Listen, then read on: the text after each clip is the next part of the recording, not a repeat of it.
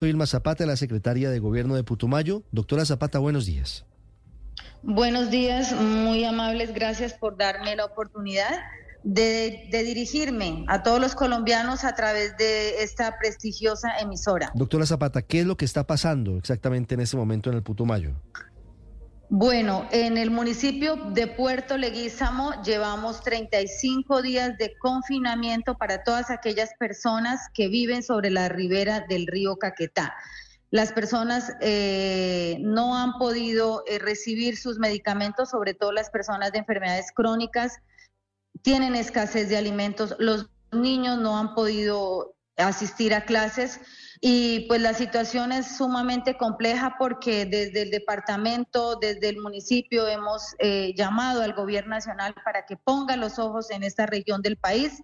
Adicionalmente, como usted lo mencionaba, eh, es un municipio que no cuenta con energía, que tiene su servicio, que tenía un servicio de energía eh, a través de unas máquinas, de unas máquinas Lister, se dañaron y están completamente oscuras, entonces obviamente pues no tienen eh, ninguna posibilidad de comunicación. Adicionalmente, eh, la telefonía celular pues también eh, tiene una, una falla desde hace 25 días y los técnicos no han podido ir a arreglar esas esas antenas porque pues los grupos al margen de la ley se lo han prohibido. Entonces entonces, no hay energía para prender las electrobombas, por lo tanto, sin energía no hay agua y no tienen cómo comunicarse vía telefónica ni tampoco tienen eh, datos. Entonces, la situación en realidad es, es muy crítica, es muy grave y pues obviamente sobrepasa las capacidades del municipio y del departamento. Por eso nosotros hemos eh, llamado eh, a los funcionarios de la oficina del Alto Comisionado para la Paz para que medien ante esta situación y se aperture un corredor humanitario, pero esta es la fecha que los grupos al margen de la ley no lo han permitido. Entonces, nosotros como gobierno departamental y los organismos eh, cooperantes del nivel internacional que tienen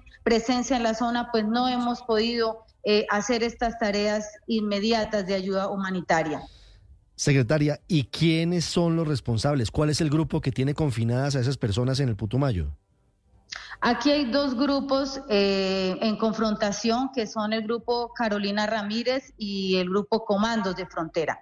Ellos son los que tienen una disputa territorial en varios de los municipios del departamento. Usted tocó también If you own a vehicle with less than 200,000 miles and have an auto warranty about to expire or no warranty coverage at all, listen up. CarShield has a low-cost month-to-month vehicle protection plan that covers more parts than ever. Visit carshield.com/audio to find out how you could pay almost nothing for covered auto repairs. Drivers who activate this vehicle protection today will also receive free roadside assistance, free towing, and car rental options at no additional cost. Get your free quote today at carshield.com/audio. That's carshield.com/audio.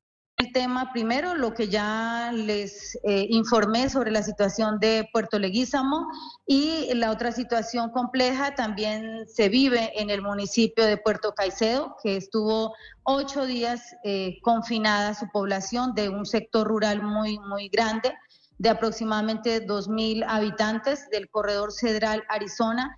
El confinamiento total, la restricción, ya, el confinamiento, la imposibilidad de moverse se levantó de una manera parcial porque sigue eh, la restricción donde las personas no pueden moverse después de las seis de la tarde hasta las seis de la mañana. Y lo que viene ocurriendo también en el municipio de Puerto Guzmán, que también tuvo unos 15 días de confinamiento, aunque el municipio por diferentes razones no declaró el confinamiento, pero sí en este momento padece restricciones.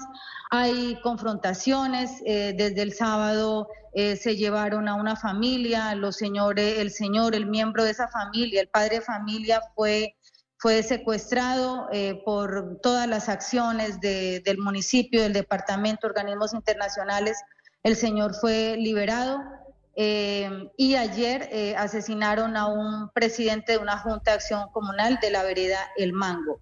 Entonces, pues esto en realidad es, supremamente complejo. El gobierno nacional con el grupo Carolina Ramírez, mm, pues hay un, pacto del cese al fuego pero pues eh, la verdad es que pues no, no se están cumpliendo las reglas de ese cese al fuego porque este grupo pues sigue atentando contra la población civil y también, pues entiendo que hay una mesa de diálogo con el otro grupo, que son eh, con la segunda Marquetalia o comandos de frontera, en donde también están iniciando una mesa de diálogo, pero pues no paran la confrontación. Entonces, por eso la insistencia al gobierno nacional, al alto comisionado para la paz, para que pongan cartas en el asunto, porque ya lo que va transcurrido del año en el departamento del Putumayo Mm, mire, eh, muertes eh, por grupos al margen de la ley son siete, acciones terroristas dos, eh, trece homicidios por sicariato, hay diez homicidios eh, por esclarecer, entonces,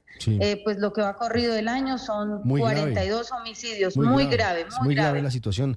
Secretaria, ¿Y qué les dice el gobierno nacional? ¿Qué les dice el Ministerio de Defensa? ¿Qué les dice el Ministerio del Interior?